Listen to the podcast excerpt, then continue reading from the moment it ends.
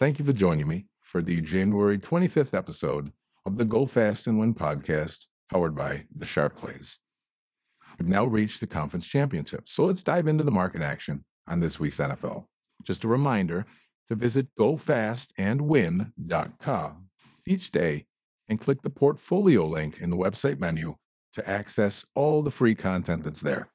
Basically, you have the score prediction table, which is hitting 61.2% winners for a positive 24.76 units of profit.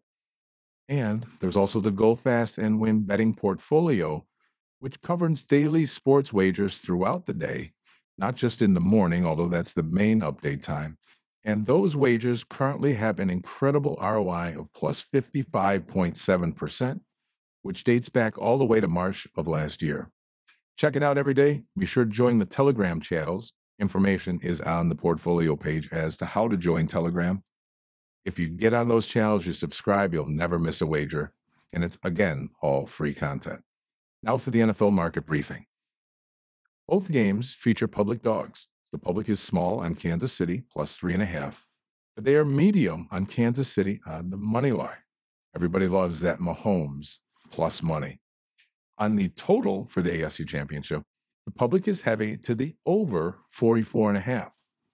Jumping over to the NFC Championship, the public is heavy to Detroit plus seven on the spread and almost perfectly 50 50 on Detroit San Fran in the money line market for that game.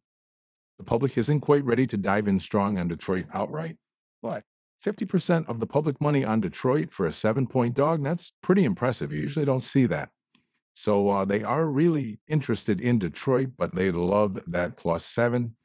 On the total, the public is small to the over 51. When it comes to sharp money this week, sharp money has been relatively quiet.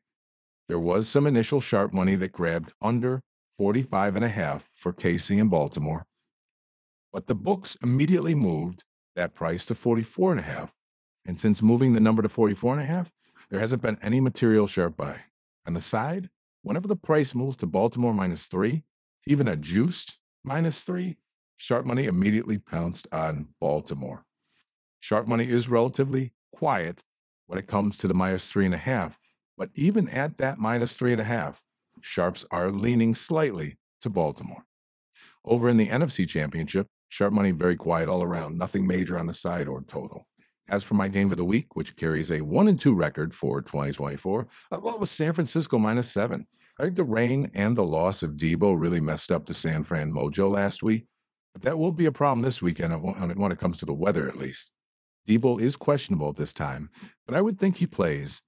And even though he missed practice this week, I just don't see a competitor like him not getting into the game. However, if Deebo doesn't play, I still like San Francisco because I trust that the San Fran coaching will adjust and have a plan for attacking Detroit without Deebo in the lineup.